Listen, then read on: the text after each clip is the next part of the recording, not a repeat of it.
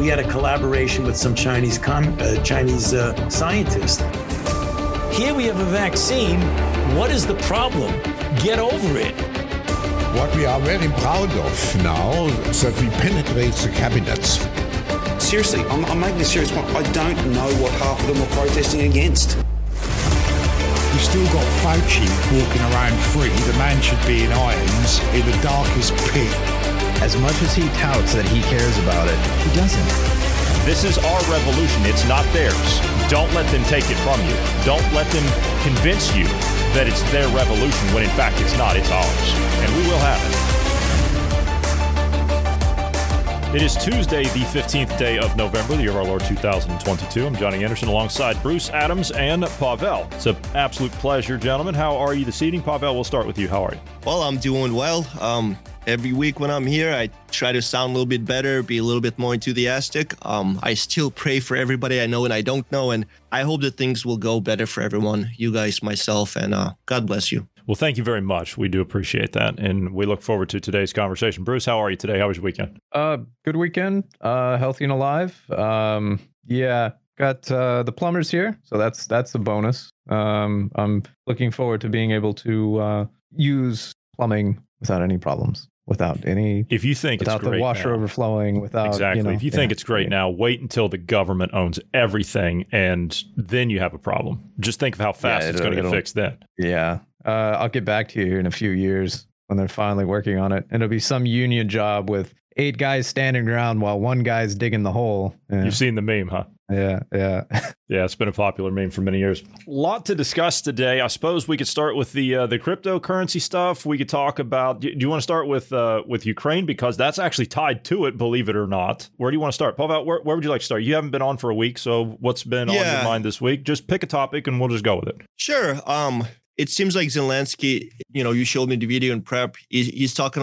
He's talking about um, all the mines that the Russians are leaving as they're retreating. Um, I'll tell you what. First of all, before before we go down that road, what do you think the reason for that retreat is, in your opinion? I mean, you you're familiar with Sure. the region. You you talk to people over there. What what do you think the reason for that is? Because the, the media here seems to be clueless as to why that's actually happening. Okay, so some time ago, this is just, you know, what I think. Some time ago, they drew a line on the map and they decided this is the line we're going to fortify and this is going to be our front line. So what they obviously did is they moved past it. They they moved to the front line B while fortified front line A, and now they're just falling back to a place where the, you know they're most likely just going to stay and fortify and you know keep the war at that at that point. I don't think they're retreating because um, they're really getting you know pushed back. I think it's more of a planned retreat in order to slow down the enemy. You know, you you mine everything in front of the front. You know, put as many mines as you can and just go back to your front line and wait for them to come get you.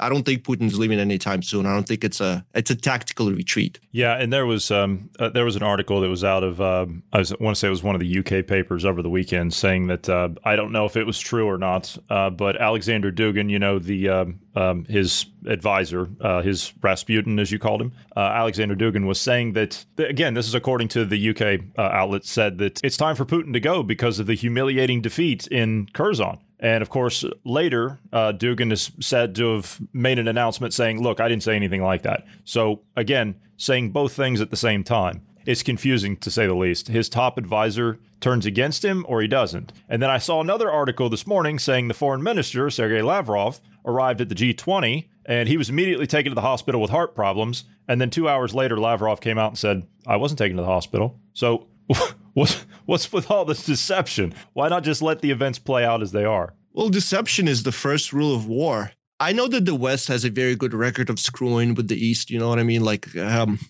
in order for Putin's second guy, you know, his advisor, to to to publicly announce that it's time for Putin to go, I mean, that's like revolutionary. I mean, that the whole Russia would have heard that and it would have exploded to a point of like you can't go back from there. So this just sounds nuts to me. It's either some sort of a journalistic glitch or they're just messing with you guys or you know with us the world. It's it's just it doesn't seem like I mean by the time somebody would publicly announce that Putin should go that close to them, um, Putin already would have been out of power. Like technically, you know what I mean? That's a murder. That's a murder statement for yourself. That's a very bad statement for you to say um, if you work for Putin in Russia. So if he did say that, that means there's giant political changes going on in the background, or it's just a joke, deception. What what can you know? What can I say? Honestly, I don't know. I, I really don't know. We're at that point in time where you say, you know, the art of war is deception. That is true. Uh, we're at that time I- now where it's uh, like you don't know what's real and what's not. There, there's so much flying around from. I mean, there's there's misinformation and disinformation coming out of both sides, and you can't make heads or tails of it. It's that's the whole point. I this is what I think. If Putin is actually getting toppled over, if if Putin, you know, is becoming replaced, what's going to happen? If it actually does happen, what you're going to see is a whole bunch of people, you know, from wherever in Russian government, whoever going to be, you know, go on TV and make the announcement that Putin's, you know, been retired. The statement's not, you know, you're not going to see Putin anymore after that. Basically, if if someone's if if someone's going to say that Putin's about to be out of power, Putin already has to be either dead or out of power. So all those statements, eh, the only ones that would truly resonate with me, if it's like everybody's coming out and saying, you know, this is this is how it is. Putin's advisor saying that Putin's out of power with nothing to back that up or go forward from, I think that's just a deception, perhaps. Yeah. I mean, have we seen the the the, the, the is there a record of him saying that? I other Like- th- like I said, other than the UK outlets, you know, a couple of them reporting that, I haven't seen actual audio or video of uh, Dugin saying that. No. Doesn't doesn't sound like in, it, it doesn't make any sense to me. Yeah, just a just a piece run by the Western media to try and provoke some kind of a response over there within the government itself is is my oh my takeaway. god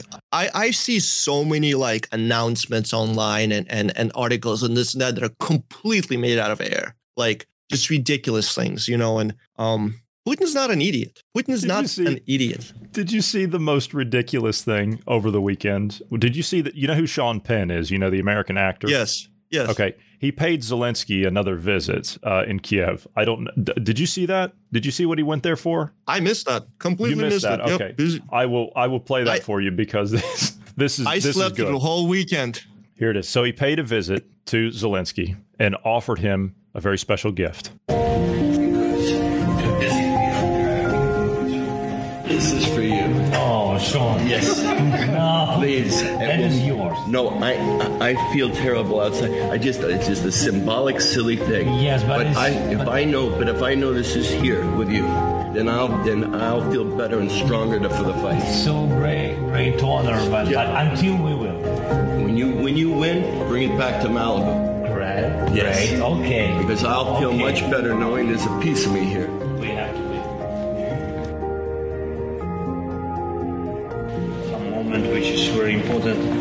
It's not from me. It's from Ukraine. And it's more.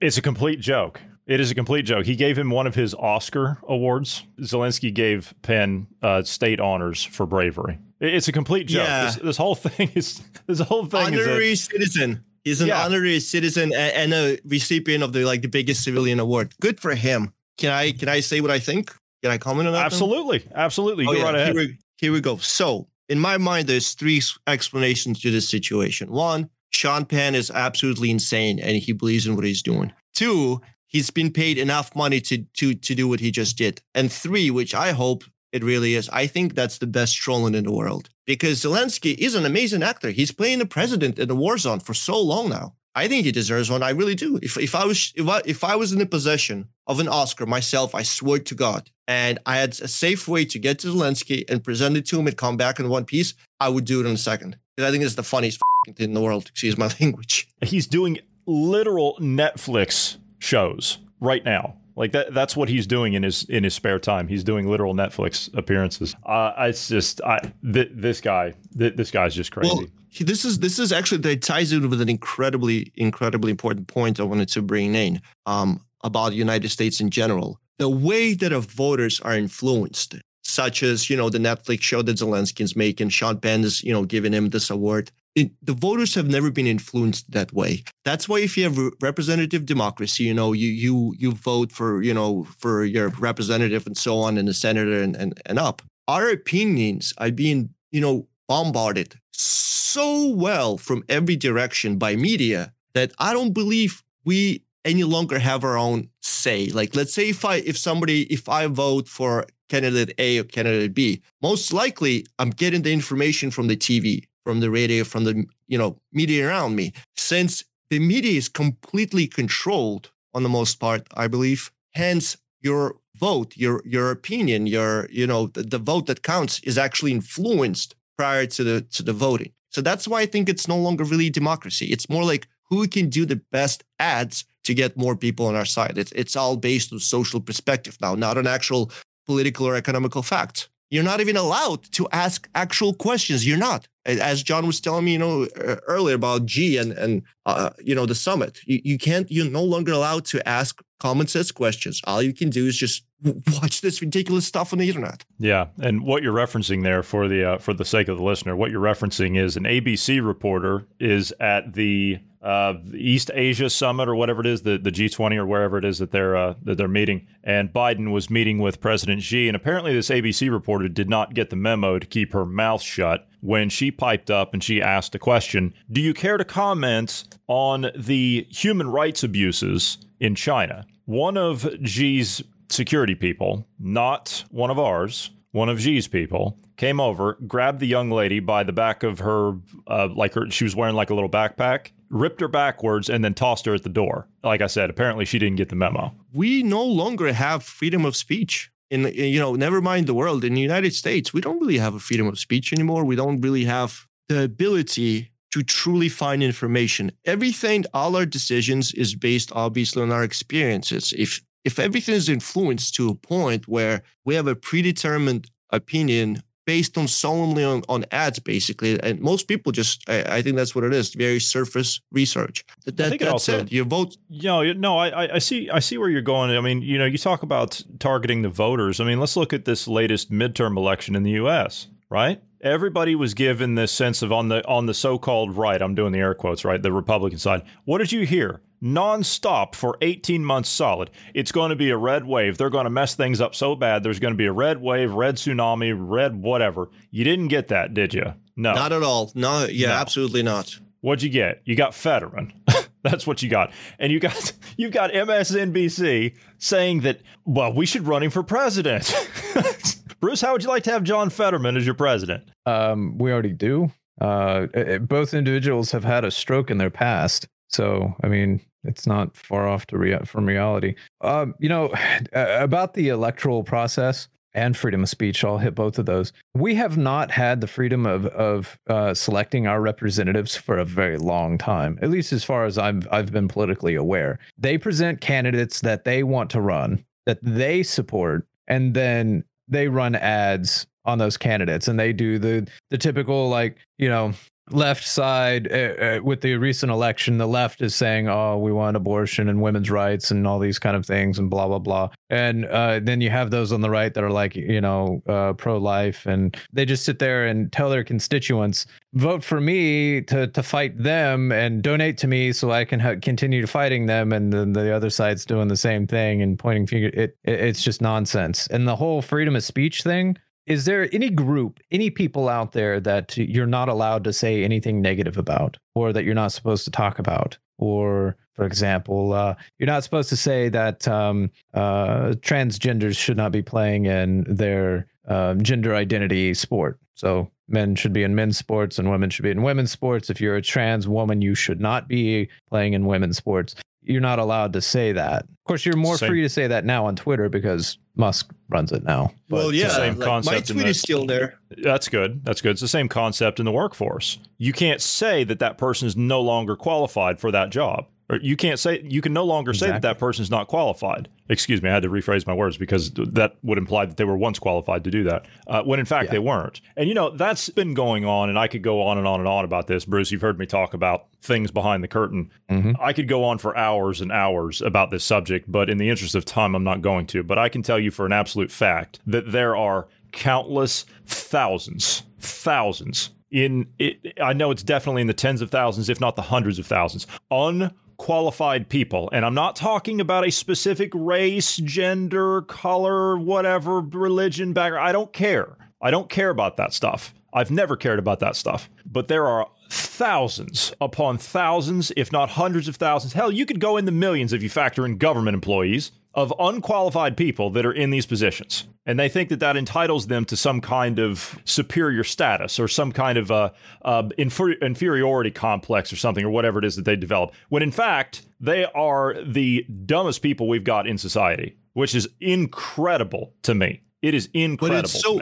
It is so useful though to people higher than them. It is. It is. That's that's just it. Is you also have to consider that at the same time. You know, and this is where like the whole I don't want to get too detailed here, but this is where like the whole corporate backstabbing thing comes in. Can I give you a quick little quick example? Here's the thing. Yeah, go. Um, I don't know. Maybe last year I took this temporary job, just washing dishes. I needed some cash, right? Um, mm-hmm. There was a spill that this gentleman was supposed to clean up. Long story short, he was just standing there talking, right? So some old lady fell and really got hurt. I called the gentleman that didn't clean up the spill just one word. That's not even a. I called him mentally challenged. In other words, right? The lady got pretty seriously hurt. Guess who got fired? I did. Yeah, everybody knew that. You know, the, because of the spill, the, the managers were watching. You know, nothing got cleaned up. They saw everything. I got fired, quote unquote, because of that one word. The, the guy's still there. It, it's. You know, I, I get it, but but come on, man. Uh, like I said, I could go on this for for hours, and I I I don't doubt for a second that that's what you went through. But I could go on this this rant for hours. But st- stick kind of sticking to the to the main topic and kind of bringing it back to the voters that you mentioned. Let's talk about all the so-called alternative. I use that term very loosely, believe me. Let's talk about all the alternative media platforms out there and how they've been saying for almost two years now oh, we're going to kill them in the midterms. Oh, there's going to be a red wave. Has anybody bothered to even stop for a second? Anybody that's gone to one of those feel good, get your ears tickled, motivational speeches, rock concerts, whatever you want to call it, D- does anybody want to stop for just a second? Any one of the voters that attended any of those? Do you want to stop for just a second and think, hey, every single one of those people were wrong? Do you want to possibly admit that to yourself? Because that's where it's going to have to start, is by you admitting that you got conned, just like the COVID thing. It's very, very difficult to want to admit that you got conned. So, what do you do? Psychologically, this is like part of the human condition. What do you do? You double down on it. You double down on the on the getting conned. You don't want to admit to yourself or anybody else that you got conned and they got conned, and so you go with it. You'll go for the next one. You'll go for Trump 2024. It's unbelievable to me. I can't, I cannot for the life of me fathom how people can be stuck in that. That is like that's that's beyond like I get, you know, the Democrat side doubling down into the, you know, getting con and all that stuff. I mean, that's just what it is. But on the conservative side, we're supposed to be the quote critical thinkers.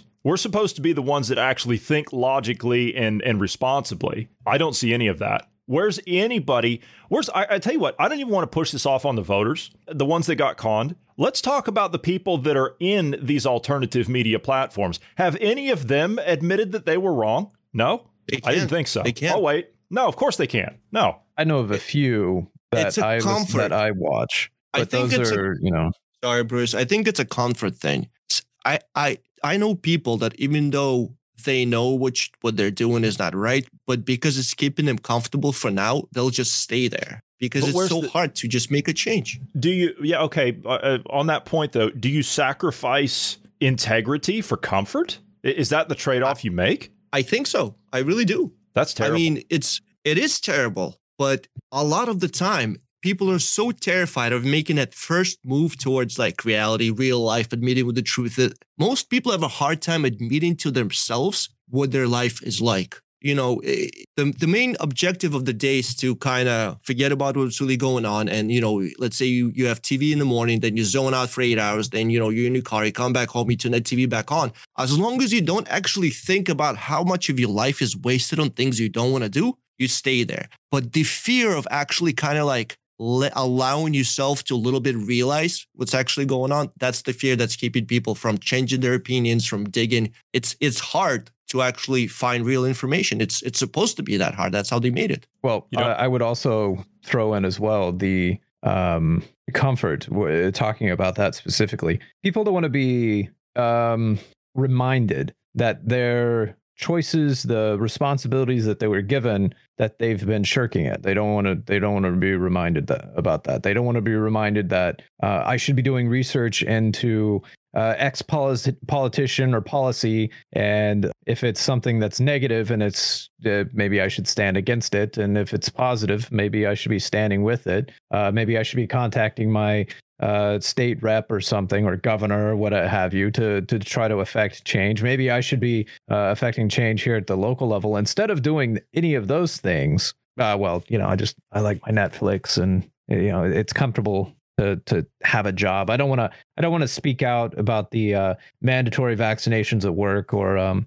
uh, I don't. I, I just. I don't want to rock the boat. You know. Uh, I. I just. Yeah. Too too many issues. My my sink is leaking. The, you know the kids about to get out of school. It's the everybody's stuck in their matrix, in their reality. And in order to make this change, I mean, you have to make a lot of sacrifices. But yeah, they're comfort sacrifices. I think if an average person put as much effort as they do into their daily life, if they put that effort into becoming independent or or, or research or, or, or anything, they will build their lives. They they you can you can have your own independent life. You can be okay financially. You can figure it all out if you just put all that effort, even half of it, into figuring out how people become, you know, rich on their own, how you can mon- make money. Some gentleman, I, I can't remember his name. He he spoke a little while ago um, about the, the, this line. It's like if you're living in an apartment and your roof is leaking, right? You have to spend a whole bunch of money to fix the roof. Most people not going to do it. They're just going to live there with a little pot, so the water, you know, water just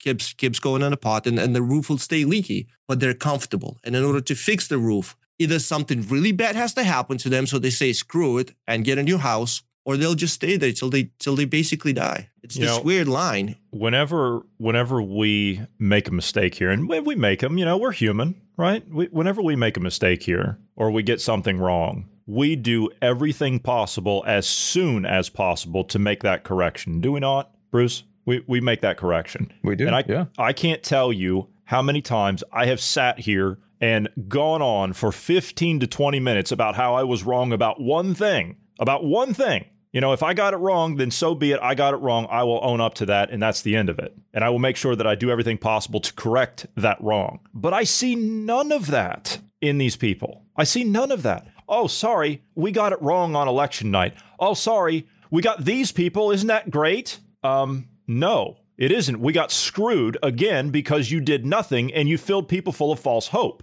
I want solutions to problems. I want these problems fixed. That's what I want. I want integrity to be held by the people that influence people's decisions. That's what I want. And I see none of that. None. I mean, as Bruce John, said, yeah, you see a couple, but largely you don't. John, finding out that you're wrong is the funnest part about learning about this whole human experience. I, uh, you know, I have strong opinions me, on things. It makes me feel really bad whenever I get something wrong. I mean, that's I, again, I, I it's, do, it's learning. No, you know, I do too. But but what I'm saying is, eh, when I find out that you know I I, I was you know thinking about something you know the wrong way. I wasn't being objective enough. I do feel embarrassed, but also that's the best uh, for me. That's the coolest part of learning. Talking about how I made a mistake, what led me to having a false opinion, and you know how I can get out of it. All of it, as long as it, it's all about effort. If you put actual effort into research, into making your opinions um, more qualified, I guess it's all effort and effort is something that's very very scarce because it's all getting put into your regular life. You know you're feeding your cats taking care of your eh, whatever. It's it's back to that that, that barrier line. It's so hard to step over something that's unknown because you need to depend on yourself. And most people don't trust themselves to make that step. Like it's not easy to become independent. It's not easy to learn the truth. It all takes effort but it's also scary. And and I don't need it's the integrity is gone because it wasn't there for a long time in the first place. The the, the election integrity, the, the the voting system, the the media, propaganda, it's been getting better and better and better since the 50s and they're they're awesome at it. They're professional at it. They know exactly what to do in order to elect somebody. And in the first place, you don't pick just anybody you think is going to be good. You pick people out of a small list of people. And in order to get to that list, you really need to have money. You really need to have support. And the, the, the deals that are going on behind the closed doors that no one's aware of,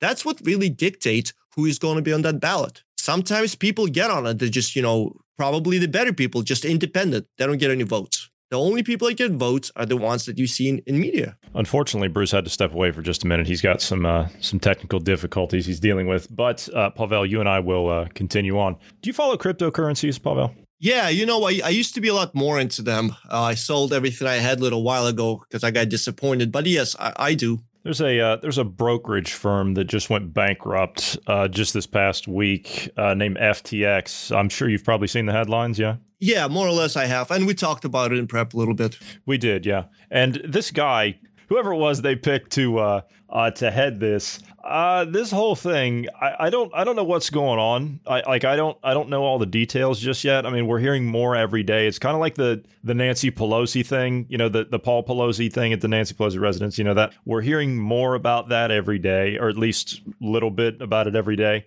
And this is kind of the same thing in that regard. We're hearing just a little bit more to the story every day. So about a year ago, couple of things of note. The World Economic Forum, you know, Klaus Schwab and his company he keeps down there in Davos, Switzerland, they had this listed on their website. And I'm just quoting from the screenshot. It says FTX is a cryptocurrency exchange built by traders for traders. FTX offers innovative products, including industry first derivatives, options, volatility products, and leveraged tokens. It strives to develop a platform robust enough for professional trading firms and intuitive enough for first time users. And then there's a little button there that says visit the FTX website. Well, wouldn't you know it? As of today, sorry, but we can't find the page you're looking for. I'm sorry, were you looking for something at the World Economic Forum regarding FTX? We don't know anything about it. No. Here's a guy who's been uh, he's been detained in the Bahamas. Now, I don't really know a lot about this guy. I don't think anybody really does. Uh, Jim Cramer, you know, the guy that said a year ago, Facebook is solid buy as much as you can. It's going to be amazing. So just get as much of that stock as you can. He also said this last year. JP Morgan of this generation, Sam Bankman Fried's FTX, yes, is is slashing everybody's margin, and uh, average fees per transaction across the industry have declined by 50%. A lot of that is is the man, Sam Bankman Fried. He's the next JP Morgan. Well, in a real sense, I can't really disagree with that too much because, well, let's look at how JP Morgan got his fortune. He and Rockefeller, guy named Rockefeller, I don't know, maybe maybe you've heard, heard of a guy him. named Rockefeller. Yeah. Yeah. This guy decided that with Rockefeller, he was going to buy up a whole bunch of utility companies, a whole bunch of energy companies. And yeah, they kind of knew that those things were going to go bust, you know, like telegraph companies, railway companies, uh, public utilities, mining operations, that, that kind of stuff, electricity, you know, all that stuff, water. They knew that these utilities were going to go bust, but they sold it anyway. That sounds awful familiar. So, in that respect, yeah, I'd say he might be the JP Morgan of this generation. So it, it just it sounds to me like he did a very good job screwing everybody, making money out Pretty of much.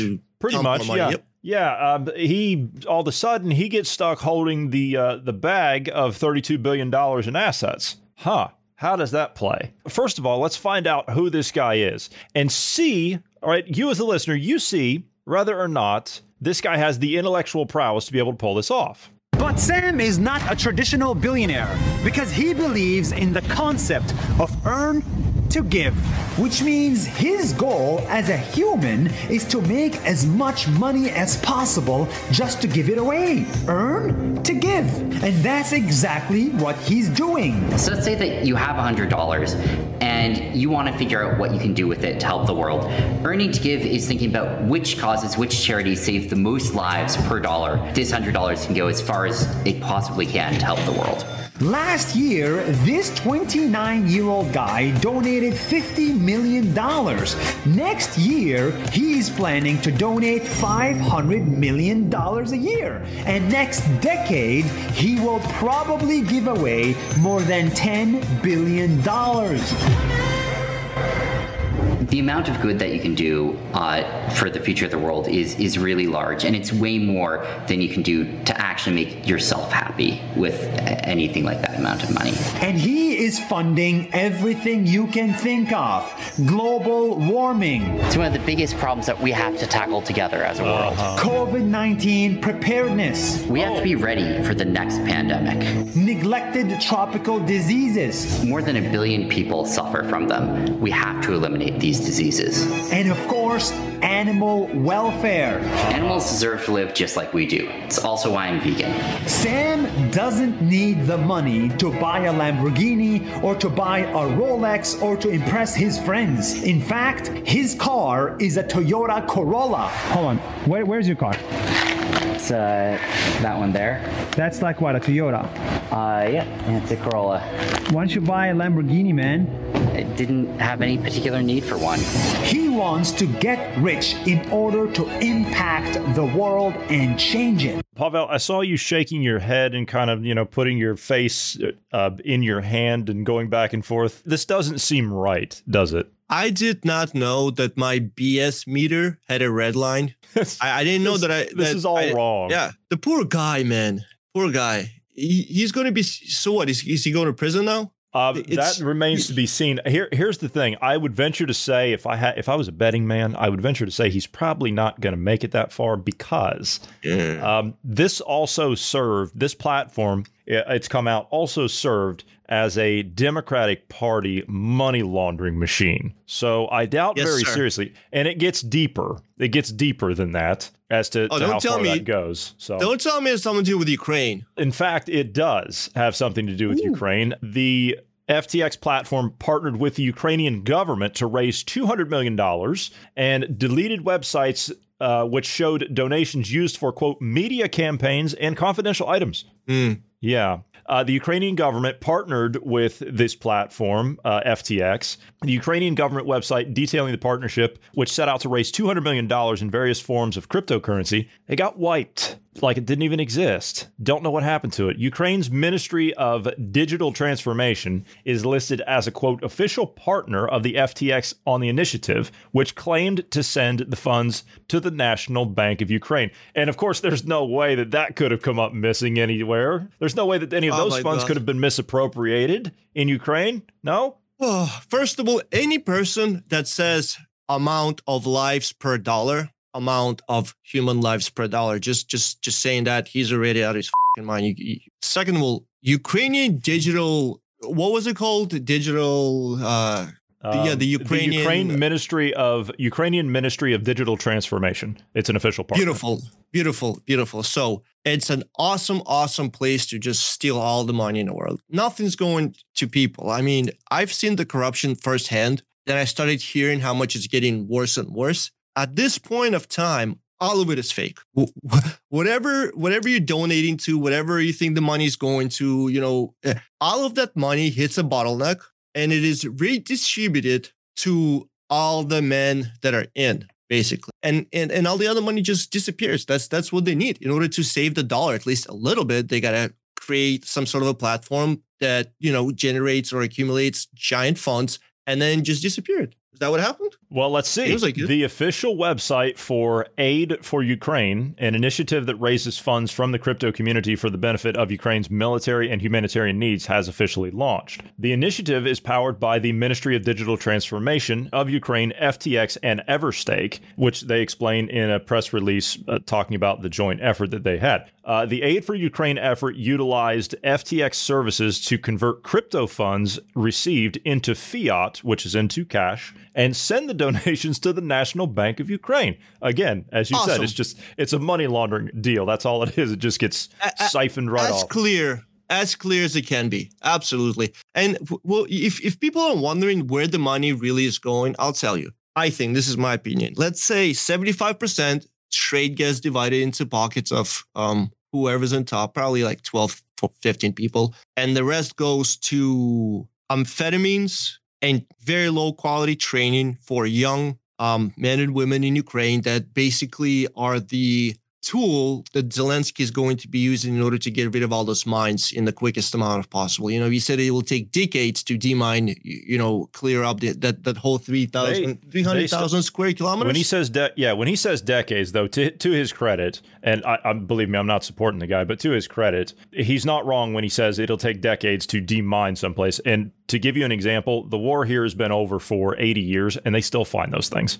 here. I, I, when I was growing up in Europe, it was pretty common to hear like, "Hey, don't go in the woods; you'll blow Exactly. up." It was just- Exactly. it's bullets, mines. We grew up literally in trenches because all those woods over there are all trenched up. So it's a totally normal thing. And and you're, you're absolutely right. Demining is a very, very meticulous um, long term operation. What is unique about this uh, particular partnership? Well, this is the first ever instance of a cryptocurrency exchange directly cooperating with a public financial entity to provide a conduit for crypto donations. It's funny, they funneled it right into their central bank. That's, It- yeah, that's genius. In, in in people words, yeah, they did the best thing possible. They they literally just set up a bottleneck to grab all the money. The, the, the, the banker speaking of. Yeah, at the onset, uh, th- I'm quoting here, they say uh, from their statement at the onset of the conflict in Ukraine, FTX felt the need to provide assistance in any way that it could by working with the Ministry of Digital Transformation to set up payment rails and facilitate the conversion of crypto donations into fiat currency. We have given the National Bank of Ukraine the ability to deliver aid and resources to the people who need it most. We are grateful for the opportunity to work with Sergey and the Everstake team as they continue to work tirelessly in helping Ukrainians as they suffer from this conflict.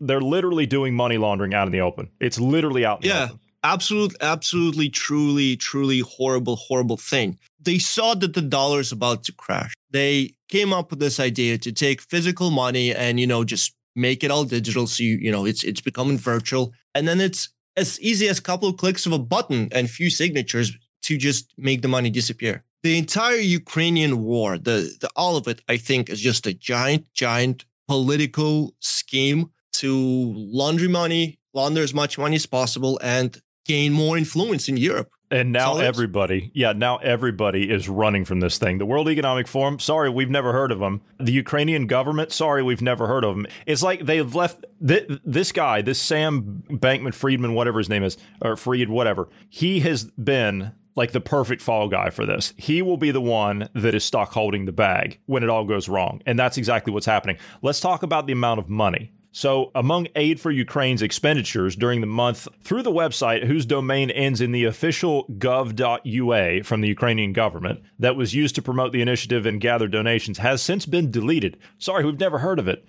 so we, we don't we don't know anything about it. The last available archive of the webpage from October is from October 26, revealed that 60 million dollars had been raised, and other reports estimate that the figure was around a was around 100 million dollars. That's a lot of money in Ukraine, isn't it? 100 million dollars. That's enough money to build a whole city and, and house half the Ukraine. Yeah, we look at $100 million because, you know, we throw trillions around here in the West like it's just going out of style, which it is. But we look at $100 million as, oh, well, you know, it's not that much. We'll spend that much on one, like, office complex or something. It's ridiculous. But in Eastern Europe, that's a lot of money. You can do a lot of damage with $100 million. That's a lot of money. Oh, yeah, absolutely. I mean, gee, a million dollars could, could buy you like a whole village. A hundred million, especially if, see, the people that are dying, the people that are losing their shelters, the people that are suffering, they could use the $5 bill to change their life. They need a hundred dollars to literally change the life of their entire families. There's enough hundred dollar bills that have been sent to Ukraine to give, you know, one bill per person. No one's seen that money. All that money is going to is is to basically get people brainwashed, high on amphetamines, and basically walking into minefields. Well, I think it's That- a little more than that. I, I think, well, I'm not, I'm not disagreeing with you, but I think it's a little more than that because we've seen reports of where the aid packages, in, as in like the, you know, the suitcases full of cash, if you will, or digitization from, you know, bank transfers, high dollar bank transfers. A lot of this is actually like the, the U.S. in particular, we're spending money subsidizing the Ukrainian government's pension plans. Like it's actually going to that level. This is insane. It's the highest levels. And one more thing, when you're talking about that much money, these transactions, world banks basically have their own private private army, you know, uh, of, of investigators and this, this, and that. That much money does not move without a lot of approvals. That's correct. And it seems like everybody is on the same page, right? So it seems like it's approved by world bankers. What is good for them? What could be good for all this? Well, they're trying to elevate something, right? By destroying so much, laundering so many dollars, so much dollar value. So uh, all I think is they're trying to bring up the value of the dollar. I don't think they're even trying to go to cryptocurrency anymore. It, I, I think crypto is going to go down quick. I, I think it's going to go down, yes. And you, you've got the CEO of crypto.com who's out today saying, don't worry, there's no risk of contagion. Do you know what that means? There's contagion. That means they're not going to be able to contain it. What they say is usually the opposite of the truth. Yeah, it's it's Yes. easy to track reality. Yeah. Yes. Amazon, uh, like Jeff Bezos is out today. Amazon, they're going to fire 10,000 people today, and the market's up. Amazon's only dropped 1%. Amazon's lost about a trillion dollars in the last 12 months, and the market's up. Facebook has lost about the same amount of money in 12 months, and the market's up. They just fired 11,000 people, and they're probably going to fire more, and the market's up. None of this makes any sense. None of this. We're uh, we as people getting a small glimpse. It's starting a small glance of how actually money is controlled. Even though the you know the the market is going up, all this horrible horrible stuff is happening. The market would not be going up unless it's maintained by people in charge. Like there's a clear disconnection now between what is supposed to be happening, looking at the numbers that they're showing you, versus what keeps happening. People are losing a lot of jobs because of automation. It's going to keep going up. There's going to be more and more automation, less and less workers. What's going on right now is this bubble that they're creating. They're, they're masking it through all media by, by completely lying. And they themselves are almost prepared for the big bubble pop as people were all going to get caught with their pants down because it's going to be like over a day, whoops. I mean, I keep saying it's coming, it's coming, it's coming. It's a gradual, gradual worsening of the situation. But if if the market is going up right now, even though there's so many job cuts and, and this and that, don't you think that kind of seems I don't know not matching reality? That's basically what you're saying, anyways. It just doesn't work. Like if you believe for a moment that we are working off of an economy that is supply and demand, you are sorely mistaken. Have you looked at the shelves? Not at all in your stores lately? Have you looked at the prices of those items that are on the shelves lately? This is not an economy based on supply and demand. So it means it's based on something else. Exactly. Right. Exactly. Big it's based on a it's based on something virtual you can't touch or see. And that was the whole trick. Take everything physical, make it virtual, and whoever controls the servers, that's the person in charge now. They're dropping, they're dropping money off, they're dropping off everything. Yeah. Sam Bankman Fried, the former CEO of FTX, along with two of his other associates with the company, the director of engineering and the co founder, are, quote, under supervision. They've been detained in the Bahamas. Uh, the three of them were getting ready to board a plane and they were getting ready to flee to Dubai in the United Arab Emirates, uh, which, quite frankly, that's. Um, there's another high-profile individual that that fled there from Russia. Uh, actually, he's the Telegram founder. Pavel Durov is his name, and he uh, he went to Dubai to base his company out of the United Arab Emirates because the Russian authorities mainly the state security services, kept on to him saying, Hey, we need the information on your users. We need to know what your users are talking about. And he said, No, he wasn't doing it. Uh, he's also the founder and creator of the Russian social media platform VK. That's the platform that they wanted to um, to get him to release information on his users, and he refused to do it. So he walked away from VK. He walked away from Russia, and he went to the United Arab Emirates uh, in Dubai, and he founded Telegram in 2013. And it's a fantastic service. But nonetheless, that is. is a place for billionaires to flee to if they want to do business. And that's what this guy tried to do. But they nabbed him down in the Bahamas uh, before they could oh, uh, get on a plane. No, it's a funny thing. You met, in the last three years, I was quite, I've always been very active on VK. Last three years, I lost three accounts and I couldn't figure out why. Just different people. Yeah, different people. Yeah, um, yep according to Cointelegraph, right now, three of them, uh, which is uh, Sam Bankman Fried, uh, Nishad Singh, and Gary Wang, are under supervision in the Bahamas, which means it will be hard for them to leave. Dubai is a city in the United Arab Emirates that prior to February uh, 24th, 2020, had a non extradition treaty with the United States. However, as of that date, the two countries signed a mutual legal assistance treaty, which does permit extradition. So, see, he wouldn't have even been safe there. The multi billion dollar there- crypto. Yeah, go on. I, I, was saying, is there a safe place in the world we go down to? Is Brazil, Africa? maybe. Well, Brazil? with yeah, with the uh, with, uh, with the um, election down there of uh, of Lula, I of course that remains to be seen how that's going to go because there are some doings that are happening down there at the moment. But there's been a complete media blackout since the election. We suspect that we know why. Mm. But yeah, I honestly I don't know. There are some non-extradition treaty countries out there. Yeah, to be honest with you, his best bet would be to go to probably do what Edward Snowden did and go to Russia. That would be my. Yep, that's what I was would, thinking.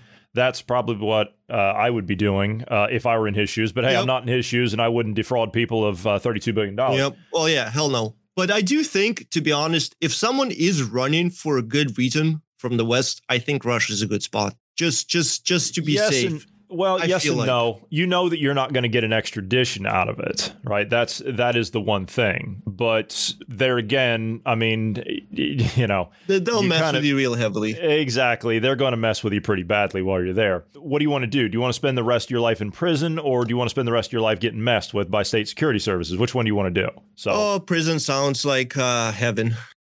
You know, I'm kidding. I'm joking. I tell you what, that's that's actually that's an interesting concept. Let's talk about that because we haven't had a chance to talk about this and I told you a few weeks ago I wanted to discuss this. You brought up Russia. We're talking about people fleeing. Let's talk about Alexei Navalny. This is an interesting yeah. character. Yeah, yeah, this is an interesting character. He supposedly got poisoned by Russian authorities or people within the Russian government. He never did say who, but he fled and came to Germany. He spent some time here in the medical services and the hospitals and things, got treated, and then He he, was in goes coma. back. What's that? Right when he when he came to Germany, he was in coma. Coma, as in Um, like he an well, induced he fell coma, into one. Yeah, he fell. Yeah, they put him Okay, into a coma until they could figure out what was going on with him. But they treated him, and then the strangest thing, he voluntarily went back, knowing that he was going to be sentenced in the courts and go to prison. Why would he do that? I've never been able to ascertain as to why such a decision would be made. I have an idea.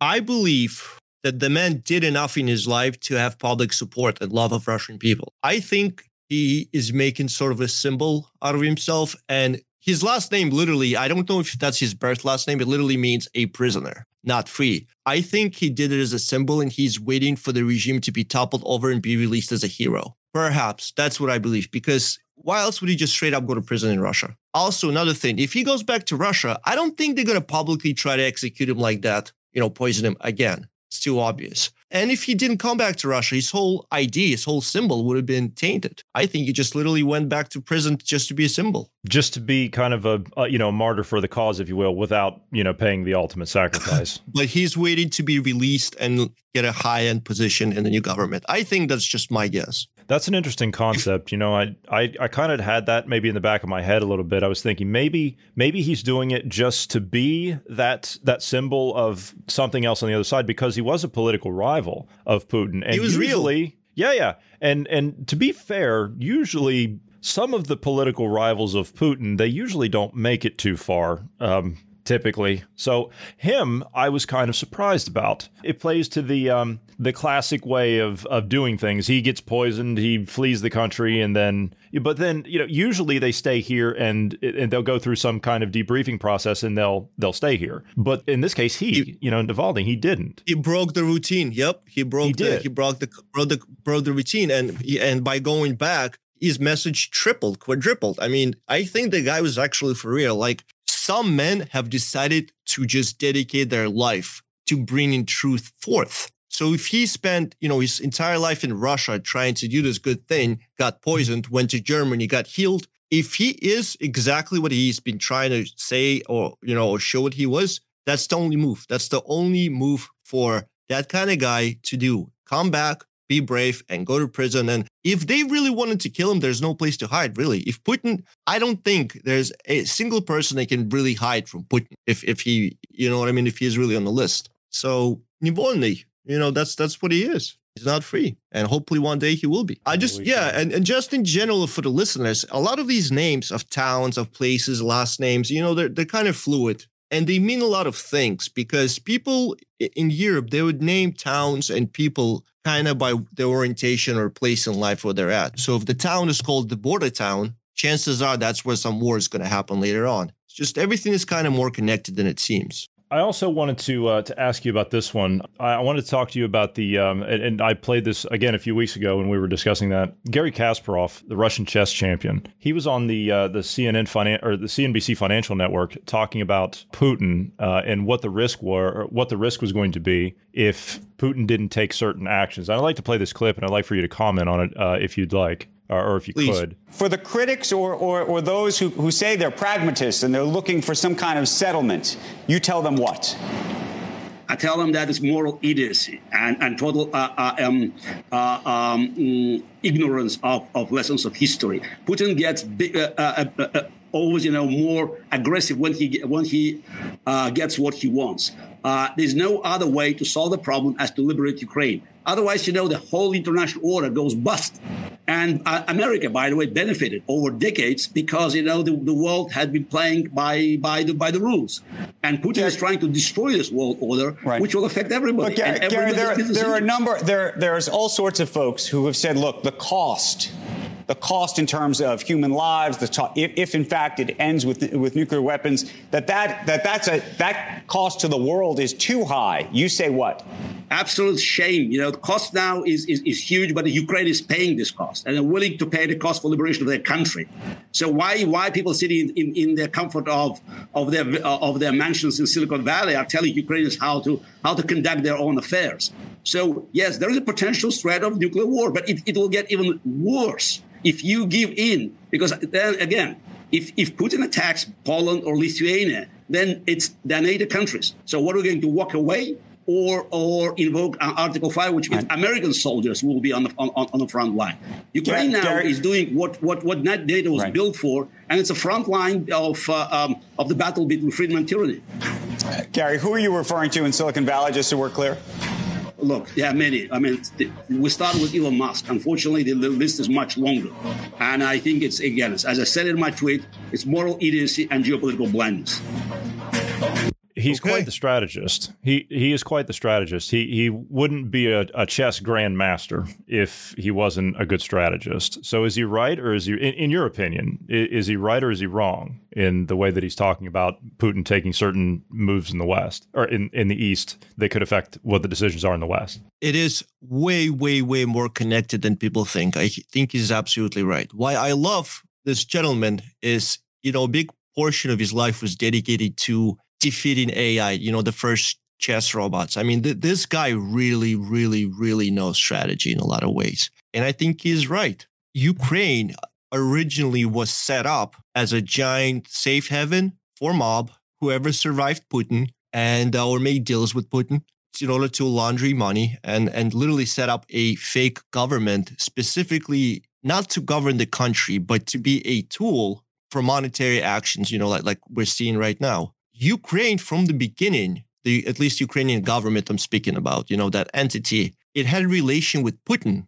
that wasn't it, it was very very loose allied right? Um as soon as ukrainian mob kind of settled in they you know f- f- the first ukrainian presidents whatnot they all went to prison. As soon as that settled in, they started inviting West into the Ukraine, knowing that Putin will flip the heck out because Ukraine was always, by all the international agreements, a no NATO zone. You can't get that close to Putin. Will he use nuclear weapons? I think he will go as far as anything if the West goes into Donetsk, into um, Crimea. If if the war gets to that point and they really are on the steps of Russia, I think Putin is capable of anything. I think the entire Ukraine, the country of Ukraine, minus the people, uh, was specifically set up for something to like this in the future. From everything that I've seen personally, from the the talks I heard on the ground, even though I was young, you know, let's say 20 years ago, 15 years ago, the model of Ukrainian government was set up specifically for profit for certain layers of people. It's kind of like, you know how all, all the, you know, the, the Swiss banks, they have different international laws. That's why people put all the money in it. Well, they needed something big. They needed something bigger. They needed a giant, giant place to just try things out and mess with Russia. It's a perfect move. So if I was a chess player, of course, Ukraine is like,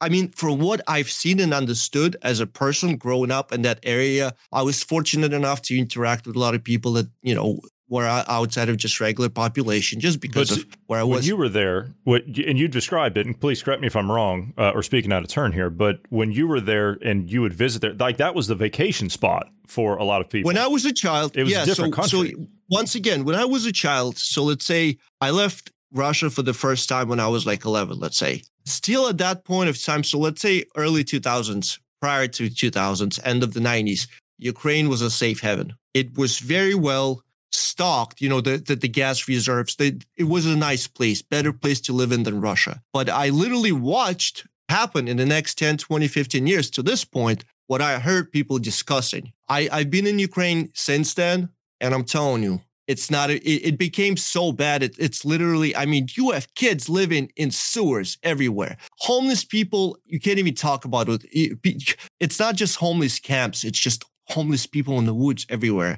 Drugs are running rampant. I mean, uh, Yes, I've been to Los this- Angeles. I've been to Seattle. I, I, I was I was gonna say st- still to this day, it's like it's like worse than LA. I mean, yeah, see, I've been to New LA York. LA yes. yes, you know what I'm saying, and and and th- how it was so bad. It's just something you can't even explain to people. You know what I mean? They sell vodka on every corner. It's just complete, complete shit mess. And that's how it, it was supposed to be. Ukraine used to be the bread bread bringer of Europe. They used to call it. That you know we we raised the most rye, the most wheat. That's not the case anymore. I mean, yeah, maybe, uh, uh, yeah, it, at one point in time that was correct. That's not the case anymore. But the, the grain that's produced in Ukraine now that goes to Asia and parts of cent- uh, um, parts of Central and, and Sub-Saharan Africa. That's where all that goes. You were talking about the grain shipments uh, last week and how they just mysteriously disappeared. Disappear. Yeah. Yeah. How do you lose that No, many you- ships? Ukraine was specifically set up to be what it is today. I suggest anybody who really wants to understand politics, just go to Google or whatever, not that I'm for Google, and um, type in best of Zelensky stand up. Just watch some of you know, watch some of his best stand up, and you'll have a very good idea about Ukrainian. Well, he got uh, an Oscar award politics. by, from Sean Penn. We we started tonight with him getting an Oscar. Yes. Amazing. And the guy deserves, I mean, listen, a lot of acting, it can be a little bit dangerous. You know, that's why you have stuntmen. You know, that's why if there's a big explosion, you know, they use CGI in movies. Zelensky's no joke. He, he, you know, his method acting actually got him, you know, some sort of a job, and and and he's still there. And what a great actor! I'd give him two Oscars. It almost it almost seems like he is the Sam Bankman Fried. You know, he's he's the other fall guy that they need when this all goes oh, wrong. The, the fall guys, fall guys are lining up. Z- Zelensky is definitely one. Sean Penn, man, like I said, the He's guys are the insane. used. Yeah, he's just getting. He's used. just getting used. He's, he's just got paid for this. It's it's all it is. People realize that there. You see, there's people on top of them. There's a layer of actors that are hired, and on top of that, people that actually control everything. This layer of actors is what we watch, and who is going to be used for Fall Guys, like you said. I've never in my. How can you imagine this? Like, okay, so here I am, a president of a country that's in desperate, desperate, desperate, bloody, horrible war. If I was a real man, okay, let's see, I'll, I'll just think of how I think. Here I am, a leader of the country in, in desperate war. And I heard that some American actor wa- wants to come and give me a freaking acting award. I tell the guy to go freaking beat sand or whatever the expression is. I mean, what kind of a freaking real man, president of a country, warrior would even accept that? It would hurt my feelings. Like, what the frick are you trying to say? I'm an actor? It's a joke, all of it. It makes zero sense. They couldn't even see the irony of it all. No, they couldn't. It's ridiculous. It's hysterical. No, that's because nobody can picture them. People are so far away from reality. They don't understand the concept of man's dignity. I I just wouldn't be able to accept it. I wouldn't be able to even see the guy. No, it's just it, it it, it, would be I'd be something like, like, "Get okay, of here. Get him tell of here." Thank you. No more than ten seconds of my time to tell the secretary to just say, write him a nice note. No, thank you. Right. Yeah, I, I hear you, man. It's it's really it, it's like it's a joke. It, like this whole thing is just laughable. It's it's getting ridiculous. We're pretty much at time here. Do you have any final thoughts you want to uh, impart to the listener before you go? My final thought would be this look into, if, if you really want to find out at least a little bit of truth, look into who ruled Ukraine for the first, you know, five, ten years of existence of Ukraine, 90s and up, and look what happened to them. You know, the reasons why they went to prison and all this. That's all. Find out the, the history of Ukrainian government, and that'll answer a lot of questions for you that you you know you think don't make sense at all. Pavel, it's been fantastic having you on tonight, and we will see you next week. Yes.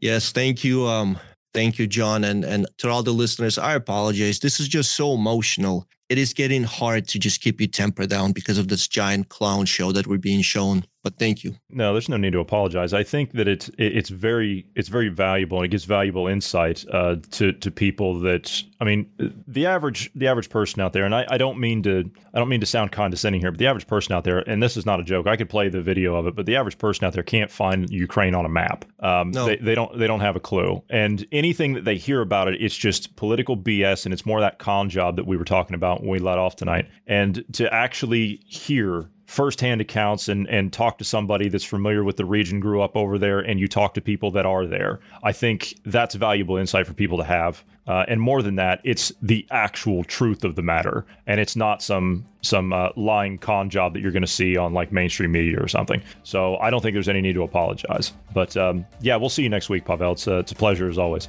For those of you who'd like to send us some feedback, please do so anytime by sending us an email at dynamicpodcast at protonmail.com. Also, do you like the podcast you're listening to? We do love having you as a listener, and we would ask you to pass this along to five friends. You know someone you're trying to wake up and get them to think on their own, we would appreciate it very much if you would send them our direction. Pavel, thank you for being here this evening. Thank you to all of the listeners. Everyone have a great evening.